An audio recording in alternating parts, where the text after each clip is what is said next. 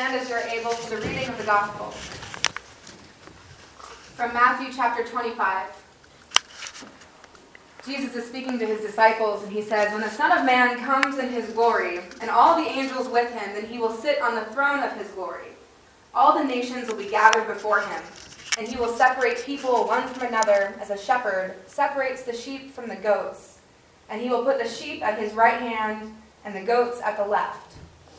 Then the king will say to those at his right hand, Come, you that are blessed by my Father, inherit the kingdom prepared for you from the foundation of the world.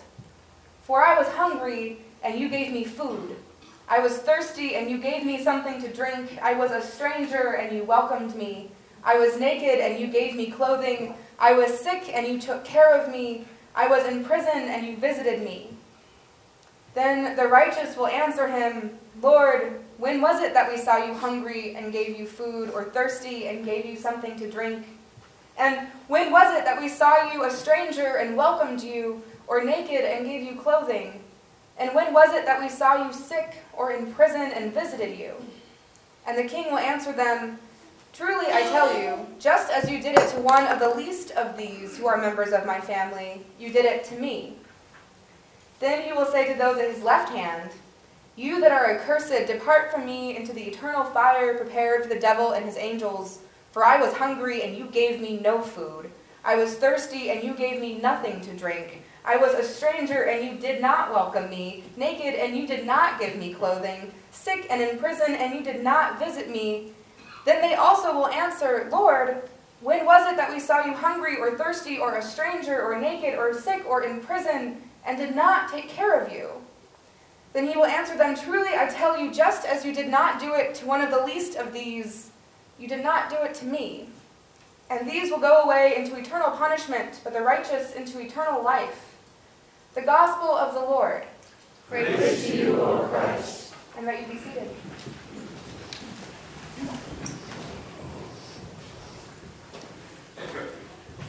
Honestly, outside of church settings, the words king or kingdom aren't really part of my everyday vocabulary.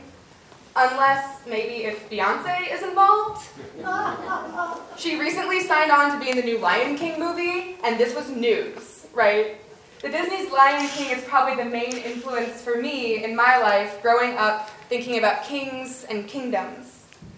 And so when I think of kingdoms, I can't help but remember Mufasa sitting on a cliff with his son Simba as a young lion cub and looking out over the savannah.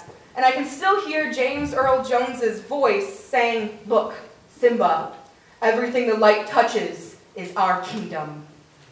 It is my classic memory of kingdoms and kings, and it involves lions. A young kid growing up in our country, the Lion King was really the best way I could understand king and kingdom language because apart from Lion King, the only thing I knew about kings was that on the 4th of July, we celebrate not having a king anymore. And so growing up in the church, it's always kind of a strange thing when us as Americans, with our presidents and our democracy, start talking about Jesus as king. Because the truth is, we're not celebrating Christ, the head of state Sunday, or Jesus, the ruler of the savannah Sunday, although that would be fun, or Christ, the political leader Sunday. Today is Christ, the King Sunday. And in our world, in our lives, what on earth does it mean to say that Jesus Christ is our King? I think the disciples listening to Jesus teach in parables were wondering the same thing. And our gospel text from Matthew is just that another parable, another illustration that Jesus uses to get the listeners to think, to open their minds, to stir them, as Paul says in, in the Ephesians letter, to give them wisdom and revelation. And I'll just say it right now this parable definitely gets me thinking. Jesus talking about angels and the devil and eternal fire and punishment, yeah, that stirs a little bit of something in me. But Jesus is trying to open his disciples' minds and our minds to the truth that Christ as king is probably not what they're expecting. The disciples are expecting a king like a real king.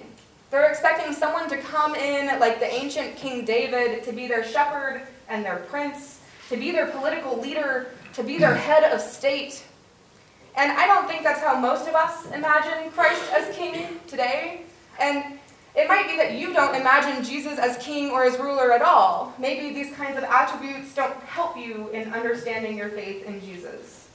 Maybe it's easier to think of Jesus as king over our hearts and our prayers, our shepherd in times of trouble.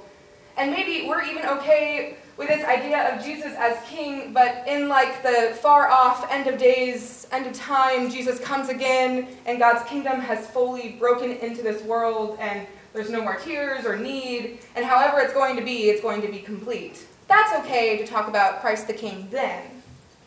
And so I think that we struggle with talking about Christ the King for us right now, today. Because we don't have kings, we have presidents, and imagining Jesus in that role, although it might be comforting, isn't really what Jesus is talking about. And honestly, I think our inexperience with kings makes a day like today in our church a little difficult to understand, especially when Jesus is talking about his kingship and kingdom as a parable.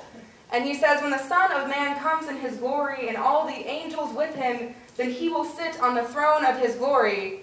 For us, that seems a little awkward, but for the disciples, this is good news. This is what they've been waiting for. Jesus talking about glory and thrones and nations. They've been ready. They've been putting up with some of his storytelling and feeding all these people, and now it's time for Jesus to step up as king. But the rest of the parable isn't what the disciples were expecting. And the king will say to those at his right hand, You are blessed, because you fed me and you gave me something to drink, you clothed me and welcomed me, you visited me and cared for me. Not because any of these subjects did these things for the king himself, but because they served the least of these. They served those in need. They served those who were hungry and thirsty and naked and outcast. They served those who were sick and imprisoned. That's how they served their king. And the disciples listening were probably thinking through every person that they have ever helped, that they have fed, that they have cared for. Maybe wondering what Jesus is getting at with this separation between sheep and goats. And then I wonder if before Jesus even begins to speak about those on the left, if the disciples started thinking about all the people they didn't or couldn't serve. Truly, I tell you, just as you did not do it to one of the least of these, you did not do it to me. This was not the throne of glory the disciples were expecting. They weren't expecting to be called to participate in this new kingdom as servants to the least of these. They expected power and authority and a new world order, not that they would be serving on the bottom of that order. Just as Jesus began the parable with familiar and empowering words of glory, he ends them with a promise eternal life for the righteous and eternal punishment for those who fail. A parable that flips our expectations. The disciples were ready to be at the right and left hand of Jesus, the King, to share in his power and authority over the nations, and instead are left wondering whether they are sheep or goats, whatever they will know, whether they will receive life or punishment. Jesus flips the script. He flips it on the disciples who are waiting for their head of state Messiah to come and lead them back into the glory days of Israel. And maybe Jesus is flipping the script for us too. When Jesus talks about kingship and the kingdom in this parable, his throne of glory is not one of power, it's not one of majority, it's not one of conquering or force. Christ's kingdom is one built on care for the least of these. And this expectation overthrowing Jesus' parable is one that challenges us to recognize that maybe we're not the good subjects we try to be. In the Catholic tradition, our text from Matthew is referred to as the acts of mercy to feed and give drink, to clothe and to welcome, to visit and care for. This is the mercy that God calls us to share. And I can tell you, I've done each of these. I've helped to feed someone who was hungry. I've helped to give water to someone who was thirsty. I have donated clothes. I have worked for welcome for immigrants and strangers. I have visited people in prison. I have cared for those who are in the hospital.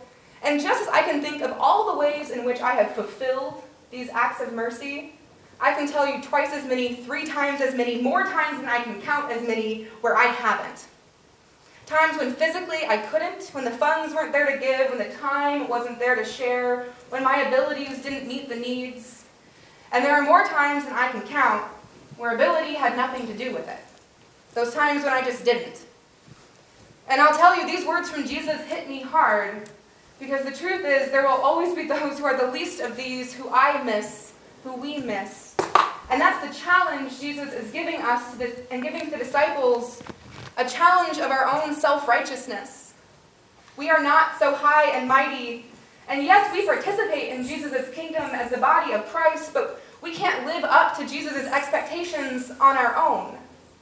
And even in opportunities where we can serve our King this way, when we are not limited by funds or time or ability, we still choose to not recognize the least of those among us. This parable pushes us to wonder Are we living like Jesus is our King right now, today? Or are we living like Jesus is just the King of our hearts and our prayers, a helpful reminder of God's love for us? These words from Jesus, this parable, it flips our expectations, it challenges us, it pushes us just as it did the disciples when they first heard it. And I think if we only focus on the separating, if we only focus on whether or not we are sheep or goats, we're not allowing this parable to do what parables do to give us wisdom and revelation. This parable flips our expectations. It gets us thinking about God's kingdom, this kingdom that first began in Jesus' baptism and continues to break into this world Christ the King didn't come as a conqueror or a political leader, but as a baby, as the Son of God on a cross for the sin of his subjects. And this Son of God, this Christ the King, challenges us and invites us to participate in this kingdom. And in this challenge, we fail to live up to the expectations because the only thing righteous about us is Jesus. On that cross, Jesus died for the sin of his subjects, for our sin, and Jesus rises from the dead to make us righteous, to challenge us to serve with the same love and mercy and hope that we are given. Jesus pushes us, this Son of God, this King of Kings, pushing us to participate in this kingdom on earth, both here and not yet, and pushes us to share the love that we are given, to serve our King of Kings by serving the least of these this is the language our King speaks. This is the kingdom Christ the King is bringing, not of political power, Beyonce, or Disney, but a kingdom of love for those who are hungry, a kingdom of mercy for those who are outcast, a kingdom of hope and new life for each and every one of us. Thanks be to God. Amen.